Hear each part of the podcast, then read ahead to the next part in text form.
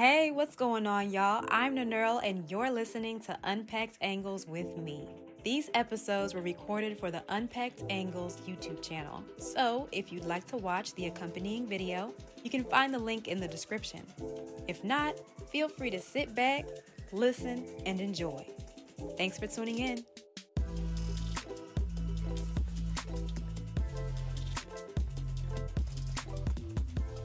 And today I'm going into part two of the terms that I think are essential for UX professionals to know and understand. So, this time around, I'm going to focus on the terms that we see and hear a little bit more often in the field. A lot of them will be deliverables and some other words that seem to come up in conversation pretty often. Now, I'm to be using some of the terms that I talked about in part one. So, if you have not watched that video or listened to that episode just yet, I would do that first. And of course, I'll be linking to the resources that cover the different terms that I'm going to be talking about today. So I'll link those in the description. In all honesty, I'll probably make more content that goes into some of these terms a little deeper. But in the meantime, let's get started. The first term I want to talk about is user experience research or UX research. UX research is the research performed to understand your users and or your potential users. Now, while you're doing research, it's incredibly important to be aware of your biases. I hinted on this in the first video. Literally one of the first steps if you want to get good work done. You got to be aware of your own biases and how they might affect your research.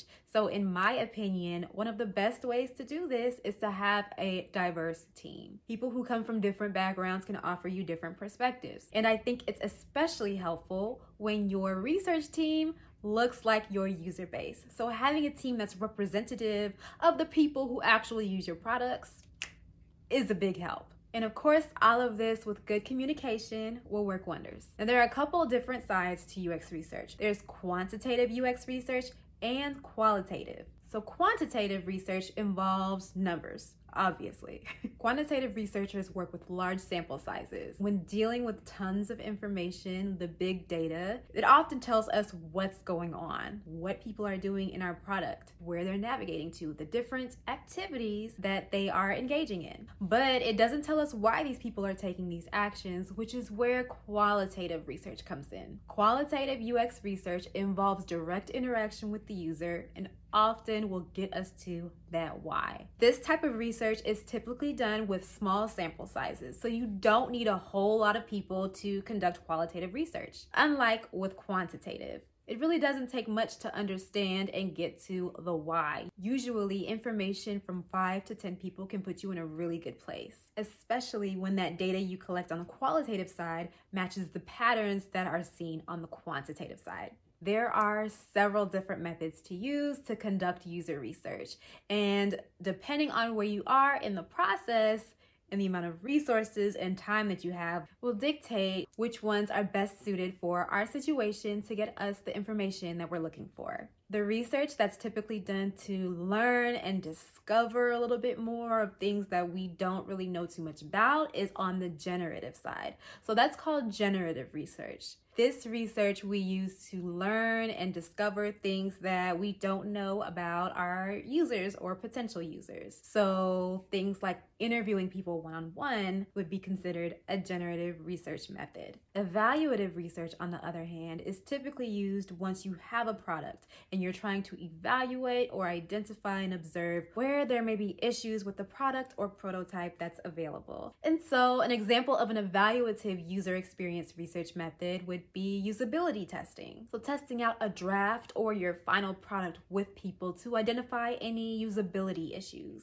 Term number two, the MVP or minimum viable product. Now, this is going to evolve over time as I talk about it, but it's still good to know what an MVP is. So, the minimum viable product or MVP was coined by Eric Ries in his book, The Lean Startup. So, an MVP is basically a product that solves a problem, but it is the bare minimum. You use the least amount of resources possible in order to provide this value to whoever's using your product. By creating an MVP, you can save resources, effort, and even validate your idea in order to gain traction, which is just popularity and or acceptance. And so this acceptance is typically enough to prove to potential funders that your idea or product is valuable. However, at least historically, they often tend to look pretty crappy. And in this day and age, that's not really as acceptable anymore, at least in my opinion. Many of them do work, like functionally, they are functioning, but they don't actually provide the necessary and required experience that people need nowadays. Companies like Apple and Airbnb have really raised the bar on what a product should look like and feel like. And at the end of the day, it's not 2005 anymore. That janky MVP is just not gonna cut it. So enter the MLP.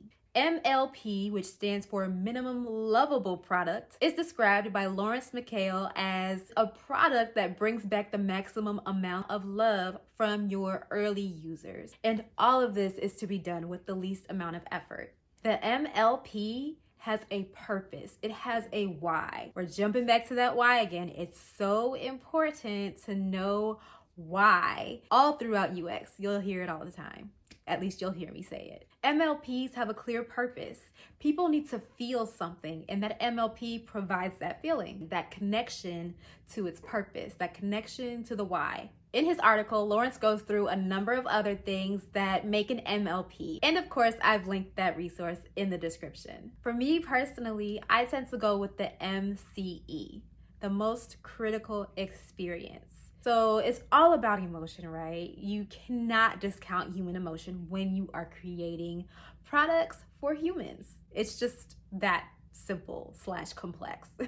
so what is it about your product that evokes that emotion that you want people to have? What experience leads to that reaction? That is the most critical experience. Term number three persona or a user persona. A persona is a characterization of your target user or users. It's not necessarily a real person. Typically, they represent multiple people in your user base. You could be an organization with one persona or five. It doesn't necessarily mean you only have one or five users. These personas are constructed based on real information that you know about your users and from people. So, how do you get it? Research. These personas are constructed based off of real information obtained from real people. When building a persona, they tend to at least have a picture or an image, a name and or a title, a bio, and some characteristics about them. So what are their motivations, their goals, their pain points, and their behaviors.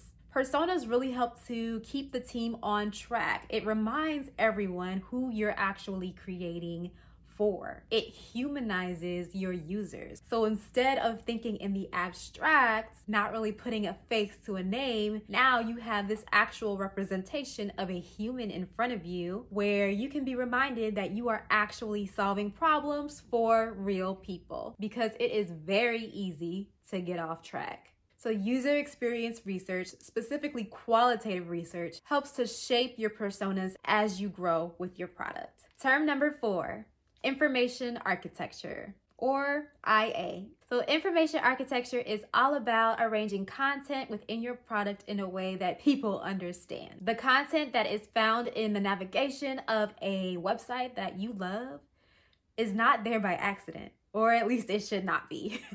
knowing where to put what information and how to make sense of all that may not be immediately clear to you or your team, which is again where UX research comes in. There is a method called card sorting, which can help identify different ways in which your groupings of the content within your site or product would make sense to people who are most likely to use it, which helps you and your team understand how users might group information. And that way you can make whatever you're making makes sense to them. Now, there is a concept called the three click rule, which states that you should not have content buried so far in that your user has to click or tap more than three times. It's a hypothesis, kind of, that people will stop using your app or products or whatever you have created or become frustrated if they have to tap or click more than three times. Thank God that people now understand that this is a myth. it's a myth. Don't believe the hype. No, it's not based on anybody's facts or data. So this unofficial heuristic is not set in stone and I don't honestly think it should be applied anywhere. If you can get your content within three clicks or taps, great. But if you can't, fine. Just as long as the UX is good. So, for example, if you have a good amount of content and you're trying to squeeze everything in to fit this three click rule, your UX is going to suffer. You're going to have too much information on a single screen. Why not just make it four or five clicks in, or divide your information up in a way where they don't see what they don't need to see until they need to see it. So, just as long as your user experience within your product is on point, three clicks, five clicks, whatever, it's it don't do it. It's not it's it's not real you can toss it out the window. And for those of you who are working for companies who swear by this rule, because I know there are still companies out there, tell your boss I said it. Term number five user stories. User stories are actions that different kinds of users can take within your product. Usually, they're created before anything is actually designed, and they can serve as requirements for what should be included in your design and in your final product. So, these requirements or stories consist of what users should be able to do and the priority of that action. So, a user story is structured in this way. As a blank user, I want to blank so that I can blank. So there's a type of user, an action that the user wants to take, and a reason that they want to take that action. So, for example, as a new user, I want to sign up so that I can edit my profile. That would typically be considered a high priority because you want people to be able to sign up for your product. So these function as helpful reminders for who you're building for and what they should be able to do. Term number six is user flow. So again, the user flow is typically created before the solution, that is the actual design, and it describes the steps that users have to take in order to complete a task or achieve a goal. So every action that you can take within an app or website can have its own flow. It dictates the journey that you experience while using the product as a user. So user stories help to inform the flow. So if we take the example from before, as a new user, I want to sign up so that I can access my profile or edit my profile. That would translate into an actual user flow. So if I'm the user, I would start off on a home page or a landing page of some sort. I would need to click a button to sign up, fill in my information, and then click a button to enter that information. So, all of the different steps that I have to take as a user are documented in this user flow. And then it ends with me being able to access my profile. User flows help to communicate what your product needs to do. It is an especially useful way to communicate with your team to make sure everyone is on the same page, especially between designers and developers. User flows are workflows, so they do have a specific syntax that is a way that you're supposed to draw them. But as long as your team or your organization are all on the same page, then it really doesn't matter. You're good but it is good and useful to know what the proper syntax actually is. Similar to user flows are screen flows. Screen flows are basically user flows, but after the product has already been designed, and they can be really helpful with communication as well. Typically, you'll see these with mockups or wireframes, which I'll get into in a second, but basically pictures of what your product looks like, the different designs of different screens. It shows how you get from one screen to the next for different flows or different tasks within your product. Term number seven, wireframes. You can think of wireframes as the blueprint for how your screens will actually look. They come in a range of fidelities, which is essentially just saying you can have any amount of detail on them. So for low fidelity wireframes, you typically don't see too much text, if any at all on them. There are no pictures, no icons, and no color. They're typically created in grayscale or black and white. I tend to do medium fidelity wireframes because those are a bit easier to get feedback on. So I will include some text, maybe some of it's draft text, some of it is descriptive, maybe describing what words might be in one place. Other times it might be the actual copy that I'm thinking about using and want to get feedback on. I might include images if That's something that I think will make the wireframe a little bit more understandable. But for the most part, it's only the things that I really want to get feedback on early that I'll put in the medium fidelity wireframe. I don't do color unless I think it's necessary. So for the wireframing process, it's really good to start out with a sketch, like on pen and paper. Sometimes people have said they've done like you know, wireframes on napkins, like whatever you have to do, but sketch it out so that you can get your thoughts together. Sketching it out first and sharing that with your team and getting input before you go to the computer and actually digitize it will save you a buttload of time and energy. There are a few tools that I have in mind that I typically use for digitizing my wireframes. I might do some content in the future on tools. I'm not really sure if I want to go into that or not, but if you're interested, let me know in the comments. Term number eight mockups. Mockups are the static version of what your product's final look is like. It's basically pictures of the screens that you're going to include or that you're planning to include in your final product. So when we're talking high fidelity, we're including color, we're including all of the images, icons, text, typography, so what fonts you're planning on using, all of the works. Typically, after the wireframes are good to go, you've tested them out, you've iterated, incorporated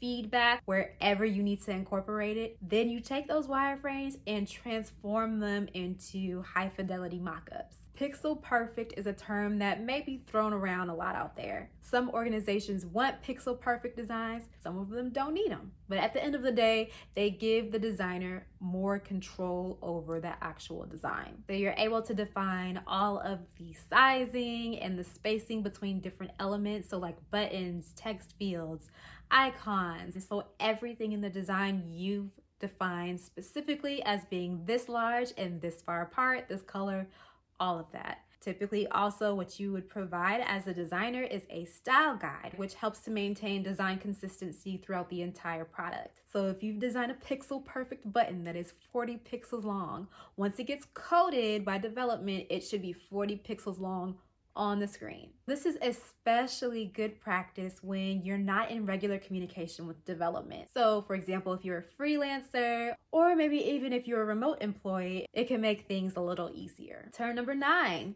prototype. So, a prototype is a preliminary model of your product that is used to communicate how it's going to work. So, like in software, of course, like your prototype is going to be on a phone or on a computer. But you can also have like physical prototypes as well for hardware. So, if you're like building a bike and you have a prototype of a bike, you have, a, I guess, a model of what that bike is about to be.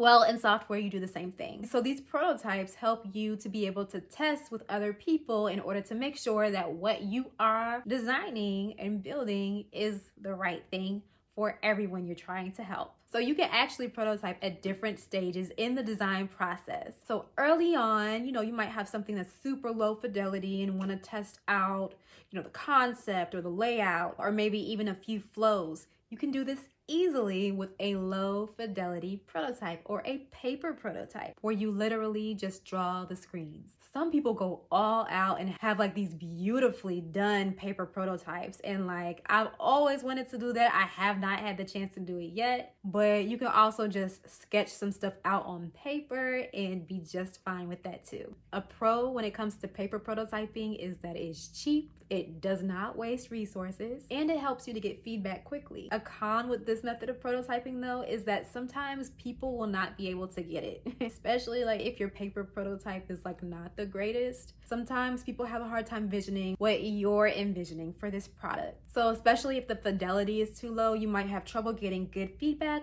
along with the fact that it is just paper and some people don't have as much of an imagination. Also, after your wireframes are done, you can convert those into prototypes as well. So wireframe prototypes you can actually do on your phone or on the computer. So it helps to make it a little bit more realistic. And for these digital wireframes, you can test at low fidelity or you can test at medium fidelity. And I would recommend testing at medium fidelity just to get more in-depth feedback. And of course, you want to prototype your high fidelity mockups. So these prototypes can actually be super detailed. They can include animations and transitions and other types of interactions depending on which tool you use to prototype. So it can basically almost be the full product in all honesty. And this is all without having to do any coding. It's all design. So of course you're saving time that way, but also it is possible to create prototypes with code. You will be utilizing a lot of time and resources in order to do this though, but if it's necessary, then it's possible. I'm actually not 100% sure why or when this would be necessary, but if one of you guys out there does know, feel free to hit my comments and let me know because I just don't see I don't see it. And finally, the last term is usability test or user test. Now, this whole time I've been talking about testing things out. So, usability testing is a form of UX research where you put your product in front of a potential user or current user and you have them interact with it. So that way you can observe and learn about any problems, any issues, any positive things. Like you want to take in all of the information. So, there are several different types of usability tests that you could do. There's in person, remote, unmoderated, and moderated. So, for in person, moderated usability testing, you're conducting an in person, face to face test. And you, as the UX researcher or facilitator, whatever you want to call it, are giving them tasks to complete and you are observing. And these can happen anywhere. They can happen in a lab, they can happen outside in a park, they can happen in a coffee shop, just kind of wherever you're at or wherever you would like your participants to meet you. This is the best way to do usability testing, in my opinion, because you are actually face to face with people. That way, you can pick up on body language in addition to the things that they say. Then there's remote moderated testing, where you are kind of still face to face, but online. So, using a platform like Zoom or Google Hangouts, somewhere where you're video chatting and also continuing to facilitate the tasks. I would say that this is the second best way to do research in that you still get to have that face to face interaction. And also, if there are ever times when you need more clarification or want to ask a few more questions, you'll be able to do that since you're seeing the participant take the test in real time. And lastly, there's remote unmoderated testing. There's in person unmoderated as well, but you're literally just kind of sitting there watching them struggle or be successful and you're taking notes. Remote unmoderated testing. So, this type of testing is usually conducted online without a facilitator. So, it's most likely going to be your responsibility to create the tasks beforehand. There are actually platforms to help you with this. Thank God. So, tools like usertesting.com will actually record the screen of your participant and their voice at the same time so you can hear the feedback that they're giving you while talking out loud and you can see what they're doing within your prototype or your product. So, for this type of testing, especially, you are going to need a screener. And a screener is basically a survey that helps you to weed out people who are not in your target market. And you have to be careful when you create this. I have seen so many terrible screeners to the point where it's just like, I'm going to get through your survey on purpose just to see if I can do it. And I've done it plenty of times. Side note, I do not take the tests afterward though, because that would be skewing the person's data. I believe in karma. I also have integrity, and I'm not about to lie my way into a test. So it's really great to keep in mind that we have to be careful when we create these because you don't want to make it too narrow in that nobody's able to get through your screener, but also you don't want to make it too wide for any old body to just be getting through. I could actually talk about this all day. Maybe I'll create some content on how to actually write a good screener let me know if you're interested. So usability tests are mainly qualitative in that you're gaining information from people on like how they feel about your product and why they feel that way. Also, you're able to understand or dive into why they're taking the actions that they're taking within your prototype or live product. So those are all of the terms I have for you guys today. Thank you for tuning in. I hope this was helpful. If it was, please let me know in the comments. I love to get all of the feedback. Y'all already know. So go ahead and drop me a line. But like I mentioned before, I've included all of the resources in the description for all of the terms that I talked about today. If you're really interested in learning about something else within UX, or you would like to dive deeper into one of the terms specifically that I talked about today, feel free to let me know. As I create more content on the different terms, I will be sure to link those in the description as well over time. So be sure to check back, or if you're watching this sometime after it's already been uploaded, be sure to to check out what's there. Thank you again. If you enjoyed what you heard, feel free to stick around with me and enjoy the ride. Hit that subscribe button. If you want to get notifications about when I post, go ahead and hit that notification bell as well. I post every other Wednesday. You can check us out on the website at unpackedangles.com. We're on social media at unpackedangles. Check us out, hit us up, let us know what you got going on. But until next time, deuces.